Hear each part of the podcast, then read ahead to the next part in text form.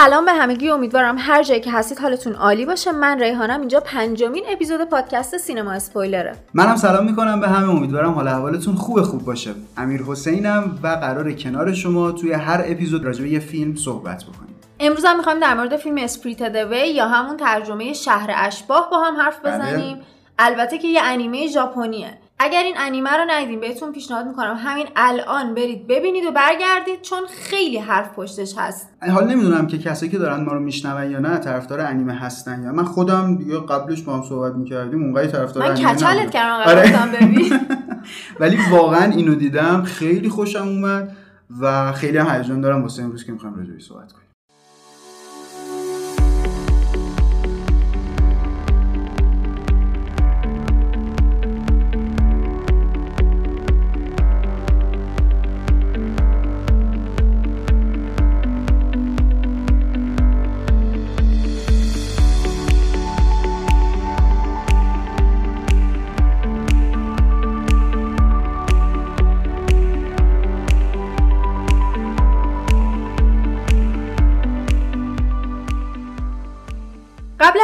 در مورد خلاصه داستان حرف بزنم دوست دارم که راجع به اسمش بگیم.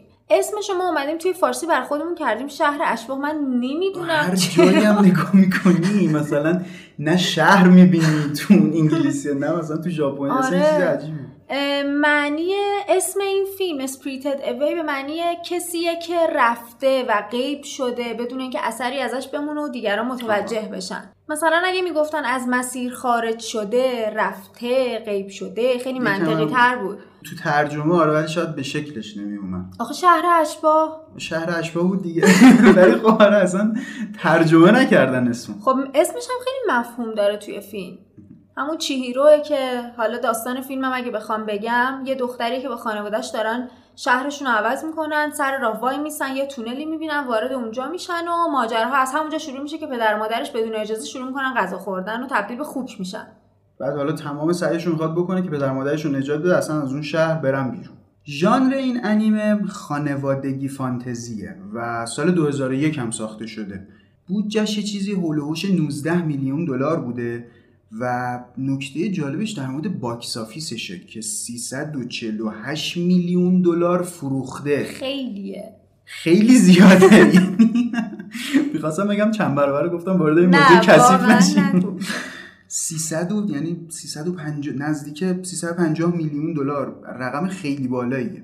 این انیمه تا قبل از سال 2016 که انیمه Your Name بیاد پرفروشترین انیمه بوده. حالا این نکته خیلی جالبی هم که هست توی خود ژاپن تا سال 2001 پر- پرفروشترین فیلم تایتانیک بود. یعنی اون چیزی که خیلی ترکونده بود و مردم رفته بودن دیده بودن و استقبال کرده بودن فیلم تایتانیک بود. سال 2001 که شهر اشباح اومد رکورد تایتانیک رو شیکوند و شد پرفروشترین فیلم تو خود ژاپن. امتیازات نسبتا بالایی داره. توی آره. IMDb که 8 و 6 از 10 هف- 673 هزار نفرم رأی دادن. رتبه 27 فیلم های IMDb رو هم داره. قشنگ تو سی تا اول خیلی بالاست رتبهش. توی Rotten Tomatoes امتیازش از طرف منتقدین 97 درصده که 190 تا منتقد بهش رأی دادن که تعداد بالاییه. و از نظر مخاطبان 96 درصده که 250 هزار نفر رأی دادن. سایت Metacritic هم که منتقدای سینمایی میان نظر میدن 41 نفر رأی دادن که امتیازش شده 96 از 100 در مورد جوایزش هم مجموعاً 58 تا جایزه گرفته تو مجموعه مختلف. 31 بارم نامزد شده. تو سال 2003 این انیمه توی اسکار جایزه بهترین انیمیشن رو گرفت. ولی خود میازاکی کارگردان این انیمه شرکت نکرد توی مراسم اسکار. می‌خواست یه جورای اعتراض خودش رو به حملات آمریکا به عراق نشون بده. توی جشنواره بفتا هم نامزد بهترین فیلم غیر انگلیسی زبان شد. حالا جدا از جوایز زیادی که گرفت خیلی هم ازش تعریف کردن. مثلا نیویورک تایمز یه بار اومد یه لیست خیلی بلند بالا از بهترین فیلم های قرن 21 منتشر کرد. که این انیمه رو گذاشت توی رتبه دوم و گفت این بهترین انیمیشن قرن 21 رتبه دومونه. آره. بی بی سی هم سال 2016 اومد باز یه لیست دیگه ای داد از بهترین فیلم های قرن که این انیمه رو گذاشت رتبه چهارم. مؤسسه British Film هم یه بار باز یه لیستی منتشر کرد از بهترین انیمیشن های کودکان که Spirited Away گذاشته بود جزو فیلم های اول. خب یکم در مورد کارگردان شهر اشباح صحبت بکنیم. آقای هایاو میازاکی که از پرطرفدارترین محبوبترین و خفنترین آدمای دنیای انیمه هم هست تو کل دنیا میشناسنش. ایشون سال 1941 توی توکیو به دنیا اومده. از بچگی هم کلا یه علاقه عجیبی به انیمیشن و مانگا داشته. حالا مانگا چیه؟ داستانای مصور توی ژاپن رو اصطلاحا میگن مانگا. از 20 سالگی شروع می‌کنه توی استدیوهای مختلف کار کردن. و توی فیلم های مختلفی هم نقش کلیدی رو بازی می‌کنه. یعنی سکانس های خیلی ای رو طراحی می‌کنه و اینها. تا سال 1997 که واسه اولین بار انیمه شاهزاده مونونوکه رو می‌سازه. این انیمه اون سال میترکونه. یعنی جوری که هم خیلی مردم ژاپن خوششون میاد هم باعث میشه که کل مردم دنیا اصلا کلا با مفهوم انیمه و انیمیشن های به این شکل آشنا بشن یکم پرطرفدار میشه. علاقه من بشن آره. به انیمه. جایزه بهترین فیلم سالم تو آکادمی ژاپن می‌بره. بعد از انیمه شاهزاده مونونوکه که خیلی سر و صدا می‌کنه آقای میازاکی تصمیم می‌گیره خودشو بازنشست بکنه یعنی رسما اعلام می‌کنه که دیگه من خدافزی می‌کنم از فاز انیمیشن و اینا. تا سال 2001 که با انیمه Spirited Away برمیگرده و دیگه میترکونه کل دنیا که اول پادکست هم توضیح دادم. موقعی که اومد رکورد گیشه رو شکوند و مردم خیلی استقبال نشون دادن تو کل دنیا. اصلا خیلی طرفدار پیدا کرد و جالب جز بزرگترین فیلم های دهه 2000 هم شناخته میشه. بعد مدتی میازاکی با خانوادهش و چند تا از دوستای خانوادگیشون میرن تعطیلات. کوه جاتون خالی. اونجا یه توجهی که به چند تا از دختر بچه های اون فامیلا و دوستایی که با هم بودن می‌کنه یه جرقه تو ذهنش می‌زنه و یک سوالی شکل می‌گیره. اینکه چرا تا حالا یه فیلم خوب واسه دختر بچه های ده ساله درست نکرده. این یه جورایی میشه انگیزش واسه درست کردن اسپریت دوی شروع می‌کنه گشتن و پرسیدن واسه اینکه از جاهای مختلف الهام بگیره. حتی مجله های این رنج سنی دختر پسرها هم بررسی می‌کنه. مجله های مختلف تا بتونه الهام بگیره. اما می‌بینه که این مجله ها معمولا به یه مثلا موضوعاتی مثل کراش داشتن و عشق و عاشقی تو نوجوانی و اینا می‌پردازن اونقدی جذبش نمی‌کنه. الهام بخش نیست آره دقیقا. اما انگیزه اصلیش واسه این فیلم از همینجا میاد. با اینکه خدافزی کرده بوده از دنیای انیمه و انیمیشن و اینا و دیگه خوشو بازنشست کرده بوده یه جورایی تصمیم می‌گیره برگرده. حالا اونم چه برگشتنی؟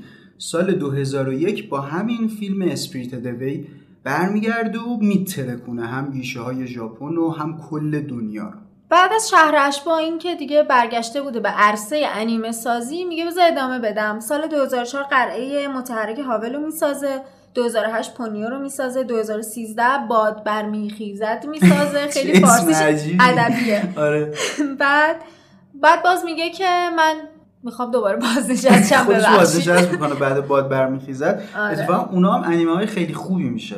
مخصوصا قلعه متحرک هاول خیلی مورد استقبال باز قرار گرفت بعد از شهر اشبا بعدم که خودشو بازنشست می‌کنه دوباره سال 2016 میگه که می‌خوام یه فیلم دیگه بسازم. نمی‌دونم چرا این رو خودش نمیمونه. خب دوباره خودشو بازنشست می‌کنه عین دوبارش هم باز برمیاد حالا دوباره شروع کرده. داره یه انیمه می‌سازه از روی یه رمان. که اسمش How do you live چجوری زندگی می‌کنی؟ هنوز تموم نشده. معلوم نیستش که کی میاد بیرون. حالا اینکه چرا دوباره بعد اینکه خودش رو باز بازنشست کرده برمیگرده به دنیای انیمه خودش رو یکی از مصاحبه‌هاش گفته بود که به خاطر نومه. یعنی بعد از اینکه نوش به دنیا میاد و اینا تصمیم می‌گیره یک انیمه بسازه که به عنوان یادگاری واسه نوش بمونه. فقط کارگردان هم نبوده. یعنی یه جورایی میشه گفت همه کاره بوده. هم نویسنده بوده هم طراح کاراکترها بوده اون استوری بورد خودش میچیده. تو همه بخشا دست داشته. یکی از دلایل اتفاقا میگن یکی از دلایل موفقیت آثارش هم همینه که خودش تو همه بخشا همه کار می‌کنه. خودش تو ژاپن هم یه استودیو داره. استودیو خیلی معروفی هم هست. تو کل دنیا می‌شناسن. مثلا این انیمه ها رو از یک جایی بعد که این استودیو رو خودش تاسیس کرد اونجا می‌سازه کارگردانی و نویسندگی می‌کنه که آقای توشیو سوزوکی یکی از دوستاش که چند سال با هم کار می‌کنن کمکش می‌کنه توی راه انداختن این استودیو که اسم ایشون هم آقای توشیو سوزوکی به عنوان تهیه کننده اسپریت دوی اومده. اسم استودیوش استودیو جیبوریه که لوگوش هم عکس توتوروه. یکی دیگه از انیمه های میازاکی. توی ژاپن اومدن یه دونه موزه جیبوری ساختن که شبیه دیزنیلنده. مردم میرن توش کاراکترها رو می‌بینن نمی‌دونم خونه ها رو ساختن فضای انیمه های میازاکی رو توش ساختن. خیلی با مزه است. خدا قسمت کنه بریم آره. آره واقعا.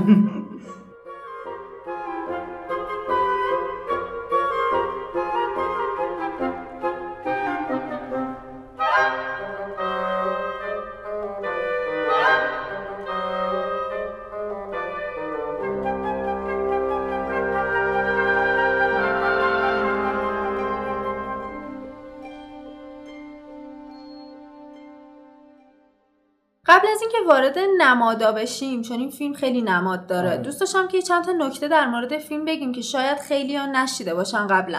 مثلا یه چیز عجیبی که وجود داره در مورد انیمه های میازاکی اینه که فیلم نامه نداره.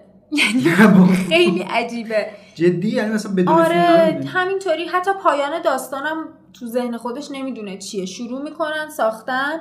به قول خودش دوست دارم که داستان خودش پیش بره فیلم خودش خودشو بسازه. و خب خودش هم گفته که به نظر من این یه حرکت خطرناکه واسه فیلم ساختن ولی من اینطوریم من متفاوتم بقیه باید خودشون رو با من تطبیق بدن. و خب چقدر این روشش موفق بوده تا الان؟ اون قسمت انیمه بود که یه روح کثیف بهش می‌گفتن روح رودخونه اومده بود تو هموم اونا مثلا خودشو تمیز بکنه و اینا که همه هم فرار می‌کردن. هیچ حاضر آره. نبود مثلا بهش خدمات بده و اینا. میازاکی این روح رودخونه رو یه جورایی از خاطرات خودش الهام گرفته. تو یکی از مصاحبه‌هاش گفته بود که من چند سال پیش حالا اون موقعی که این مصاحبه رو انجام میده چند سال پیش. خیلی سال پیش. آره. داوطلبانه با چند تا از دوستاش رفته بودن واسه تمیز کردن یه رودخونه. ما چی دیدیم تو اون سکانس؟ اینکه شخصیت اول رفت اون دستگیره ای که تو اون روحه گیر کرده بود. اینجوری تناب دورش کشید و اینا بعد کشیدنش بیرون دیدن دوچرخه است و اینا. اتفاقا تو خاطرات خودش گفته که مثلا ته رودخونه دوچرخه افتاده بود و فلان اونجا. ما رودخونه رو با کلی بدبختی تمیز کردیم. تازه آب زلال شد ماهیا اومدن و اینجا. این خاطره قشنگی که تو ذهنش شکل گرفته بود یه جورایی اوورده بود و توی انیمش ازش استفاده کرده بود. حالا همین شخصیت اول بود چیهیرو میازاکی تو اون سفری که با دوستاشون رفته بودن یکیشون یه دختر ده ساله داشت. شخصیت چیهیرو رو از روی اون دختر ده ساله الهام گرفته بود. بعد هر بار که داشتن یه داستانی رو در مورد چیهیرو واسه فیلم می نوشتن با خودش فکر می‌کرده که آیا اون دختر دوستم می‌تونه این کار رو انجام بده یا نه. اگر جواب نبود واقعا اون داستان رو برای چیهیرو نمی نوشت چون نمی‌خواست قهرمان سازی بکنه. می‌خواست واقعا اون یه دختر بچه ده ساله باشه. باشه. خیلی معمولی مثل همه بچه ها چه مسافرتی بوده؟ آره. رفته قشنگ هم انگیزه گرفته که برگرده به دنیای انیمه هم شخصیت اولش رو الهام گرفته و اینا چه مسافر آره. خدا واقعا. هم فال بودم تماشا. من یه جایی میخوندم دو تا شخصیت دیگرم تو انیمه از دو تا تقریبا میشه گفت افسانه قدیمی الهام گرفته. شخصیت پسر یوبابا بود. اون پسر گنده. آره نوزاد بچه‌ای که گنده بود و اینا. همون نوزاد آره. چه گفتم نوزاد بچه یه قهرمانی به اسم کینتارو بوده که قدرت و توانایی زیادی هم داشته. با هیوله ها می جنگیده با دشمن ها می جنگیده و اینا ایشونو جادوگر کوهستان به اسم یاموبا بزرگش کرده و ازش مراقبت می‌کرده. اینو میگن پسر یوبابا رو از این افسانه الهام گرفته. یه نقاش خیلی معروف هم تو ژاپن هست اوگاتا. یه نقاشی خیلی معروف داره که کوه فوجی رو کشیده کنارش یه تصویر اژدهای خیلی خوشگلی هم کشیده. اگه دقت بکنید اون عکس رو اگه ببینید این شخصیت ما تو انیمه هاکو خیلی شبیه اون اژدها است خیلی هم میگن آقای میازاکی از این تصویر هاکو رو الهام گرفته. آره حالا ما عکسش رو توی پیجمون می‌ذاریم. حتما ببینید نظرتون رو بگید. آره حتما. یه چیزی هم که در مورد شهر اشباه میگن هر کدوم از اسما یه جورایی توصیف می‌کنه اون شخصیت رو. مثلا کاماجی اون یارو بود که چند تا دست داشت اون دیگه بخار کار می‌کرده اینا. خود اسم کاماجی یعنی دیگه بخار. هاکو اسم واقعیش یه جا گفت کوهاکوه. کوهاکو یعنی رود. اون موجودات عجیب غریبی بودن که اون زغالا رو میبردن. ریزای پشمالو. آره خیلی پانمکم بودن. اسمشون سوسو واتاری بود. ژاپنیم عالی شده. مثلا سوسو سوسو واتاری به معنی دوده های سرگردانه یه جوری نکن هر اسمی چقدر بامزه آره داره اون شخصیت رو توصیف می‌کنه قشنگ. یو بابا یعنی جادوگر حمام. قشنگ همون اسم است یعنی خودشه. آره دیگه. خواهرش زنیبا. اسمش یعنی جادوگر پول. حالا این در مورد شخصیت اول انیمه هم ست می‌کنم. دو تا اسم داشت دیگه که قبل شهر بود یکی تو شهر بود. چیهیرو سن. چیهیرو به معنای هزار جستجو هزار نتیجه یعنی اصلا یه کلمه ایه که خیلی فلسفی طوره تو ژاپن و کلمه سن فقط به همون کلمه هزار اشاره می‌کنه. خود اون قسمت چیه چیهیرو یعنی هزار. حالا جلوتر مفهومش رو میگی آره در موردش صحبت می‌کنه یه چیزی رو که من شخصا توی انیمه های میازاکی خیلی دوست دارم اینه که خیلی به جزئیات توجه می‌کنه. آره از فیلم ها جزئیاتش انگار بیشتره. سایه ها رو خوب نشون میده. مثلا چیهیرو جاهایی که موهاشو میبستین کشه رو دور دستش میپیچید. قشنگ به عنوان یه دختر حس می‌کردم واقعا داره موهاشو میبنده. یا مثلا اون جایی که می‌خواست کفش بپوشه دیدی؟ قشنگ آره. چک می‌کرد و اینا. یه صحنه هم توی فیلم های میازاکی هست که بهشون میگن صحنه های ما. مایه فارسی که نه. مایه اونا. مایه ما نه مایه ما توی ژاپنی به معنای پوچی و هیچیه. که میازاکی میومده یه صحنه‌ای که واقعا هیچ اتفاقی نمیفته هیچ دیالوگی برقرار نمیشه رو میذاشه توی فیلم که یه ذره از اون جنب و جوشه بگیره. که هی تون تون تون تون نره جلو فیلم بعد اتفاق گیج هم بشی. بیفته. آره یکم می‌خواسته ریتم فیلم رو یه جاهایی استاپ بکنه ذهن پردازش کنه فیلم حالا دوباره. تنفس بده به آره. مخاطب. مثل اون جاهایی که چیهیرو نشسته بود داشت قطار رو نگاه می‌کرد یا کوه رو نگاه می‌کرد جنگل رو نگاه می‌کرد ما هیچ دیالوگی آره، نمیشنیدیم فقط صرفا منظره نشون یه. تصویر خیلی خالی بود هیچ اتفاقی هم نمیافتاد. حالا جدا از توجهی که به تصویر داشته خیلی هم صدا براش مهم بوده. مثلا جاهایی که کاراکترها داشتن غذا میخوردن دوبلورا رو مجبور می‌کرده غذا بخورن. اون اولش بود که مامان بابای داشتن هرس می‌زدن تون تون آره، غذا آره، میخوردن آره. که خوک میشن.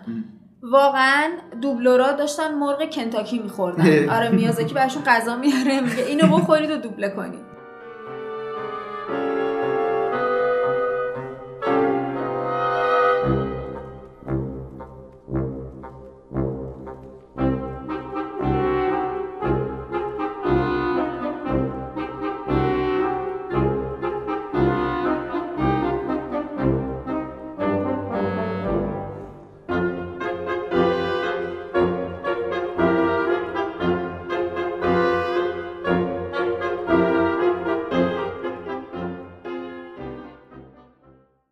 رسیدیم به بخش نماد. جالب و هیجان انگیز نمادا.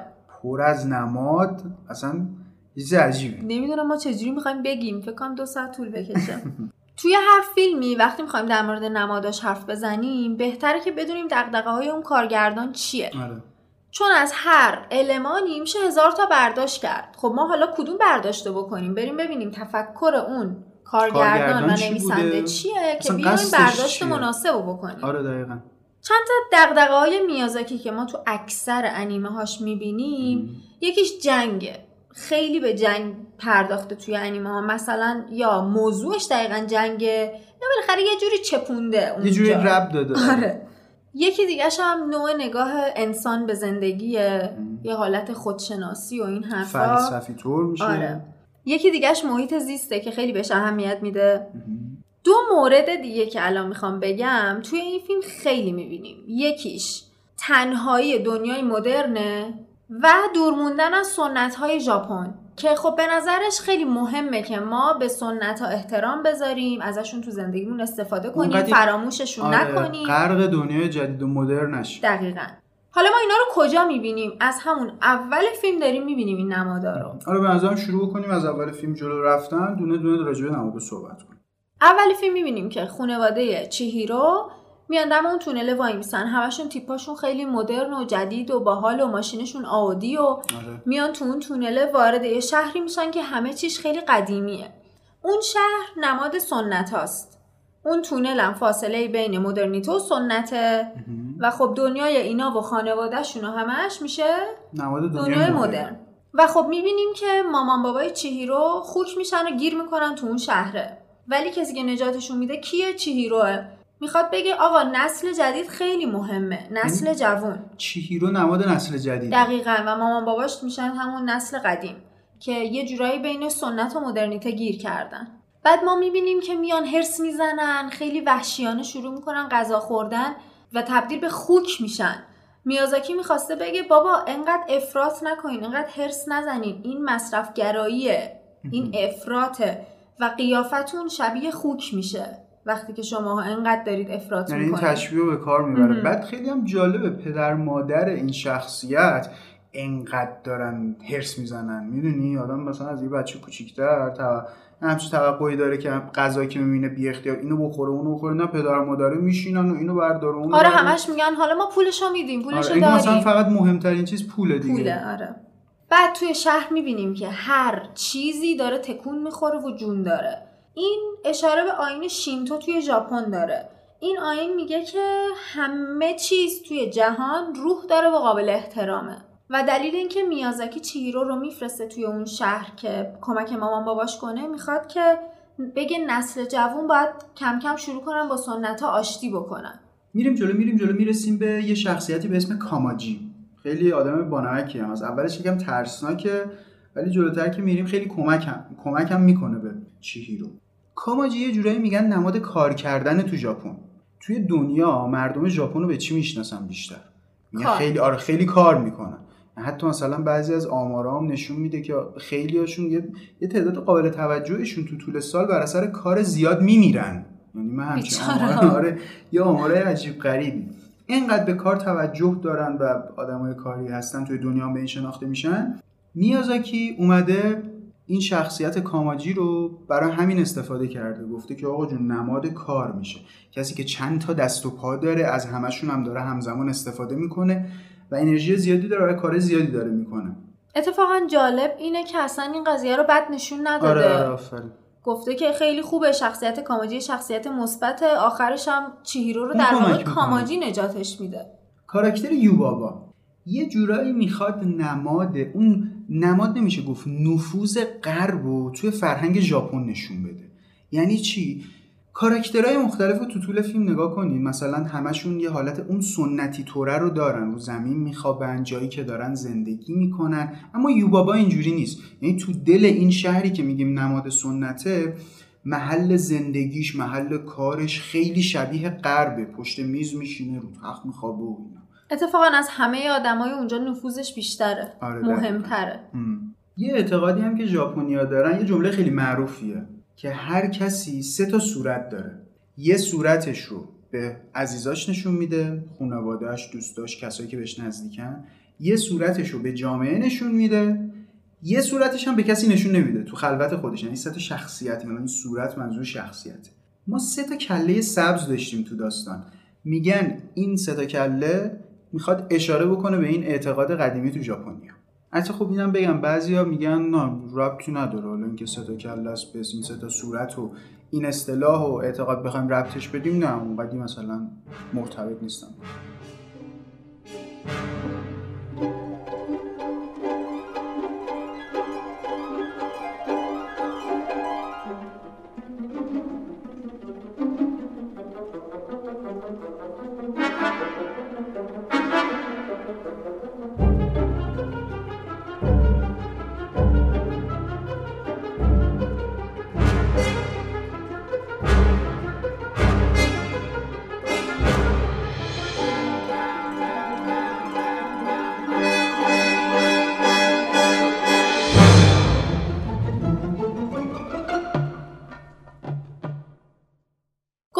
از دغدغه‌های میازاکی جنگه آره. هر کی این انیمه رو تو نگاه اول ببینه میگه جنگش کجاش بود ولی اگه یکم دقیقتر نگاه بکنیم اون پرنده کاغذی ها بودن که حمله خب. می‌کنن به هاکویی که شبیه اجدها شده اون پرنده های کاغذی همون هواپیماهای جنگی هن. خیلی ساده اتفاقا نشون داده آره. اجدها هم که همون ژاپنه که میان زخمش می‌کنن و این داستان باز یه جورایی ربطش داده اشاره‌ای به آره، جنگ اشاره کرده. یه کاراکتری که حرف راجبش زیاده یعنی هر کی یه برداشتی داشته واسه خودش هر گفته نماد یه چیزه همه هم میگن من آره درست همه هم میگن من درست میگم. شخصیت نوفیسه ما راجع به سه تا از این برداشت صحبت می‌کنیم. اولین برداشت چیه؟ میگن نوفیس نماد یه نوزاده. یعنی یه آدمی که اونقدر یعنی بزرگ نشده شخصیتش شکل نگرفته. دقت بکنید هر چی جلوتر میره تازه کم کم حرف زدن یاد می‌گیره شروع می‌کنه غذا خوردن رو بقیه تاثیر می‌ذاره می‌دونی؟ بعد از یه جایی به بعد که اصلا شروع می‌کنه بقیه رو اذیت کردن بقیه رو می‌خوره کارهای عجیب غریب و بد می‌کنه. اون پاکیشو انگار از دست میده. دقیقا. اولش یک شخصیت پاک داره خیلی مهربونه خیلی بانمکه ولی جلوتر که میره اتفاقا بد جنس میشه خیلی بد میشه. شخصیت اولم چیرو از دستش فرار می‌کنه حتی یه جا. یه جورایی سیر خود آدمو تو زندگیش نشون میده. یعنی اون بچگی و ذات پاکی که داره جلوتر میره ممکنه کارهای عجیب غریبی بکنه درگیر خیلی چیزا میشه. حالا این No-Face یه نقطه عطفی داره دیگه. یک جایی چیهیرو نجاتش میده. اون چیزی که بهش میده می‌خوره. بعد عوض میشه. شروع می‌کنه تمام چیزهایی که خورده رو بالا میاره. یعنی روندی که پس میده و داره برمیگرده به اون ذات پاکش. ما, ما معمولا آب و تو فیلم ها و سریال ها و اینا میگیم نماد پاکیه. حتی اینجا رو داریم که با هم دیگه سوار قطار میشن دارن رو آب میرن یعنی تمام اون چیزهایی که خورده رو بالا آورده با چیرو داره سوار قطار شده داره رو آب برمیگرده. برمیگرده به اون پاک ذات خودش. پاک ذاتش. پاک ذاتش. ذات پاک قبلیش. برداشت بعدی که راجبش صحبت کردن دقت بکنید نوفیس سیاه دیگه. ربطش دادن به نفت. گفتن یه جورایی نماد نفته نفت چیزیه که تو دنیا سرش دعواه بعد پول میاره ثروت میاره. خیلی مثلا دنبال فروشش و این کاران دیگه. از تو دستش اینکه نوفیس طلا میاره به این و اون میده و اینکه بقیه دنبالشن اشاره یعنی ربطش دادن یه جورایی به اینکه نماد نفته یه برداشت دیگه ای هم که در مورد نوفیس کردن میگن نماد یه شخص پدوفیله. که همش داره تلاش می‌کنه چیهیرو رو به دست بیاره. با طلا با سر می‌دونید دیدی که هی پیشنهاد مختلف بهش میده آره. اینا. و چیهیرو هم که یه دختریه که زیر سن قانونیه. این اتفاق تو ژاپن زیاد میفته یعنی تو انیمه و انیمیشناشون و فیلماشون هم بهش اشاره می‌کنن. اصلا یه جورایی عادی شده براشون ولی آره. میازاکی خواسته بگه بابا عادی نیست آره تیکه انداخته دیگه همین. میازاکی همون قدی که هی براش اهمیت داشته آقا به سنت ها برگردید یادتون نره و فلان و فلان و فلان. همون قدم اومده به سنت های بد و خیلی غیر اخلاقی تیکه انداخته. یکیش همون قضیه پدوفیله که تو گفتی بود. آره. یکیش هم همومای عمومی تو گذشته ژاپنه که قدیما هموما به عنوان فاحش خونه استفاده می شده پدر و مادرایی که به دولت بدهی داشتن. می اومدن دخترای کوچیکشون رو می‌دادن به یه افراد خیلی پولدار. اونا می بردنشون تو این هموما. و به عنوان برده جنسی ازشون استفاده می‌کردن. اتفاقی که دقیقا برای پدر و مادر چیرو افتاد. آره. رفتن شروع کردن غذا خوردن و پولشو ندادن. بدون اجازه غذا خوردن. بدهکار شدن. حالا دخترشون رفت اون همون خونه ها شروع کرد کار کردن. ام... یعنی قرارداد بس با چیز دیگه. با یوبابا ام. حالا ما اینو اصلا از کجا حالا می‌فهمیم؟ یه اشاره خیلی مهمی که بهش کرده اسم چیهیروه که یوبابا از چیهیرو اسمشو تغییر میده به سن. سن توی ژاپنی یعنی هزار که مرسوم ترین نرخ این فاحشه ها بوده که هزار ین پول می‌گرفتن. من یه جایی هم میخوندم که تغییر اسم تو این داستان تو گذشته ژاپن هم مرسوم بوده. یعنی کسی که وارد این فضا می‌شده اسمشو تغییر می‌داده. یعنی اتفاقی که واسه شخصیت اولم میفته چیهیرو اسمشو تغییر میده می‌کنه سن. یه نماد مهم دیگه هم که ما تو این فیلم می‌بینیم همون هیولا گلی است که چیزی- کثیف. چندشه میارنش تو اون هم جرئت میشورنش سمتش. آره. اون دقیقا همون آبیه که ما می‌خوریم که خودمون با دستای خودمون آلودش کردیم. وقتی هم که میشورنش کلی وسیله از توش در میاد دو چرخه و آتاشقال نمی‌دونم آشغال و آره. اینا که ما همونا رو ریختیم توی رودخونه و آلودش کردیم. حالا داریم همونو می‌خوریم. داره در واقع چهره کثیفی که ما از محیط زیست برای خودمون ساختیم و نشون آفرین. یه میده. دغدغه دیگهش که گفتیم محیط زیسته. یکم قبلتر هم تو پادکست گفتیم که این رودخونه کثیفه رو این روح کثیفه رو خب؟ از یکی از خاطراتش که رفته بود رودخونه رو تمیز بکنه و داوطلب شده بود و اینا الهام گرفته دیگه قشنگ اشاره آره. دقیقا. حالا این حیلا کجا میاد تمیز میشه؟ توی همومی که توی اون شهر اشباهه که من قبلا گفتم که این شهر نماد سنت هاست. میازاکی می‌خواسته بگه آقا اگر می‌خوایم محیط زیست پاکی داشته باشیم باید برگردیم به اون شیوه سنتی زندگیمون. با این روش مدرنی که ما داریم زندگی می‌کنیم داریم محیط زیست رو نابود می‌کنیم. می‌رسیم به سکانس های آخر انیمه. جایی که دیگه چیهیرو پدر مادرش رو یعنی خوب کرده و اینا داره خدافزی می‌کنه با شخصیت هاکو. هاکو برمیگرده یه جمله بهش میگه. میگه داری میری و اینا. برو و پشت, پشت سرت هم دیگه نگاه نکن. اینجا میگن منظور از پشت سر یعنی نگاه کردم به پشت سر و اینا همون گذشته و سنت هست یکی از دغدغه‌های میازاکی گفتیم چیه؟ اینکه خیلی میگه دنیای امروزمون زندگی امروزمون فاصله داره با سنت های قدیممون. یعنی یه جورایی یه بار گفته بود مشکل جوامع امروز مدرنیته نیست کنار گذاشتن سنت هاست حالا ما واسه این که از این وضعیت در بیایم لازم نیست تو گذشته سفر کنیم. هی برگردیم عقبمون رو نگاه کنیم. کافیه یادمون باشه. یعنی چی؟ یعنی این سنت ها رو فراموش نکنیم. اون گذشته رو فراموش نکنیم. توش زندگی نکنیم سفر نکنیم. خب؟ ولی فراموشش هم نکنیم. زنیبای کشموی داد به چیهیرو که گفت موتو ببند و اینا که سکانس آخرم یه جا برق می‌زنه. این یه جورایی می‌خواد به همین اشاره بکنه دیگه. آ فراموش نکنیم. یک چیزی باشه که به ما یادآوری این داستان رو بکنه. این سکانس آخری هم که ما می‌بینیم با مامان باباش برمیگردن از تونل خب. همون سکانس اوله اومدن ریورسش کردن. یعنی دوباره اونو نساختن. آره. یه چیزی هم که برام جالبه می‌دونی چیه؟؟ اینکه وقتی که برمیگردن مامان بابای هیچی یادشون نمیاد. ولی آره. چیهیرو یادشه. انگار که میازاکی واقعا از این نسل دیگه قطع امید کرده که بخوان برگردن به سنت ها و تغییر ایجاد بکنن. باز داره میگه که من فقط امیدم به این نسل جوون و جدیده که بخوان این تغییرات رو ایجاد بکنن و دوباره بتونن برگردن به سنت ها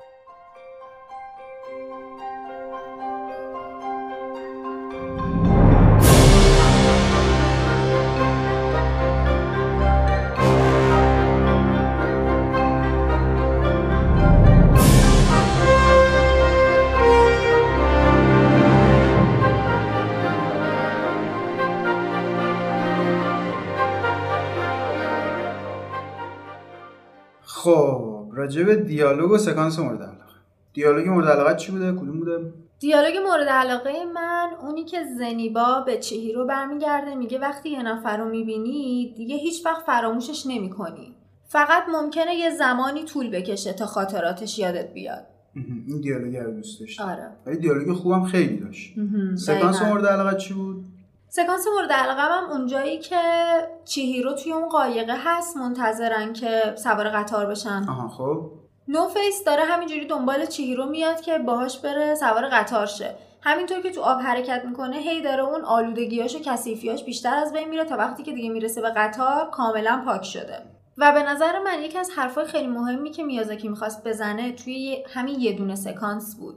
که آقا شما هر کاری هم که کردید هر چقدر آلوده شدید بازم جای برگشت هست. بازم می‌تونید برگردید می‌تونید برگردید به اون ذات پاکتون. یادتون نره که چقدر پاک بودید دیالوگ مورد علاقه تو چی بود؟ اونجایی بود که هاکو واسه بار اول چیرو برده بود که پدر مادرش رو بهش نشون بده. بعد از شب اول گفت مثلا یه جا قرار گذاشتن گفت بیا پدر مادرت رو بهت نشون بدم. راجع به اسم با هم دیگه صحبت کردن. لباساش رو بهش داد بعد یه کارت پستالی بود. اون مثلا کارت پستال رو رو دید بعد اسمش اونجا یادش اومد. خودش باورش نمی‌شد اسمش رو داره فراموش می‌کنه. یه جمله ای که هاکو داشت به رو راجع به اسمش می‌گفت این بود که اگه کاملا فراموشش کنی هیچ وقت راه خونه رو پیدا نمی‌کنی.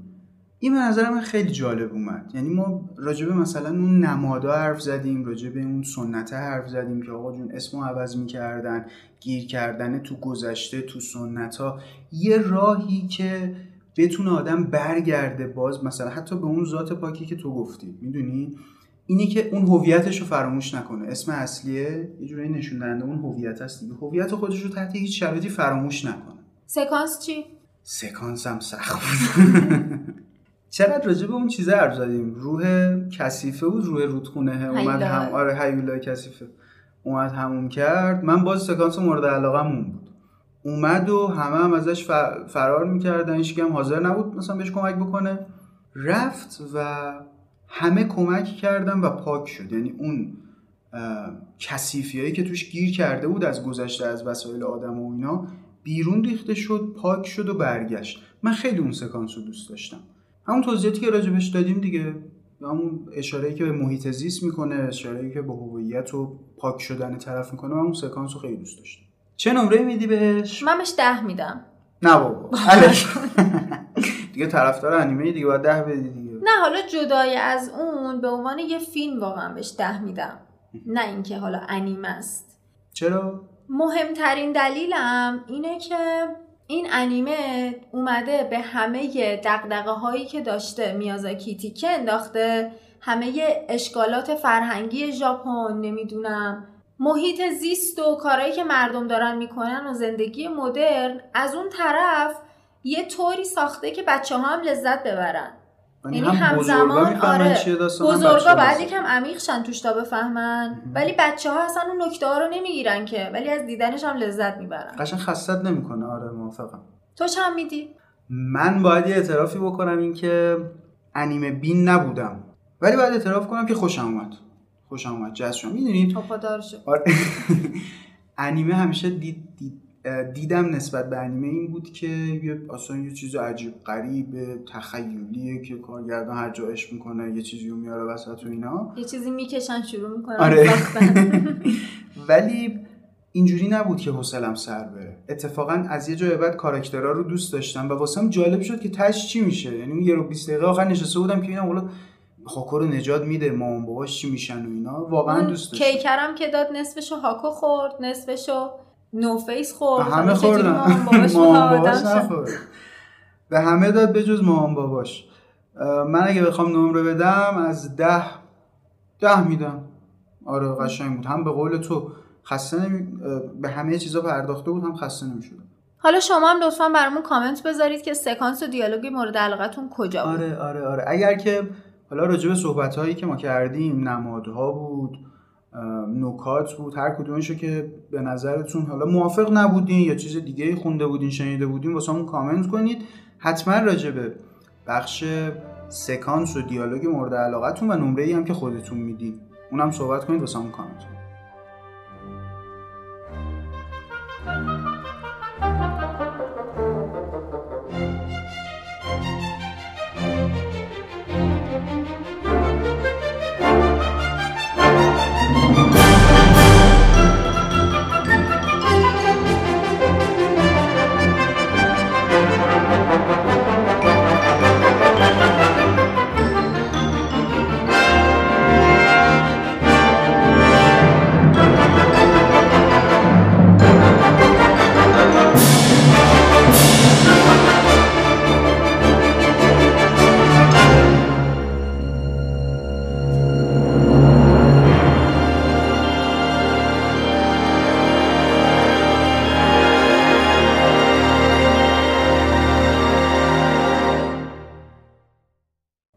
ممنونیم خیلی متشکریم.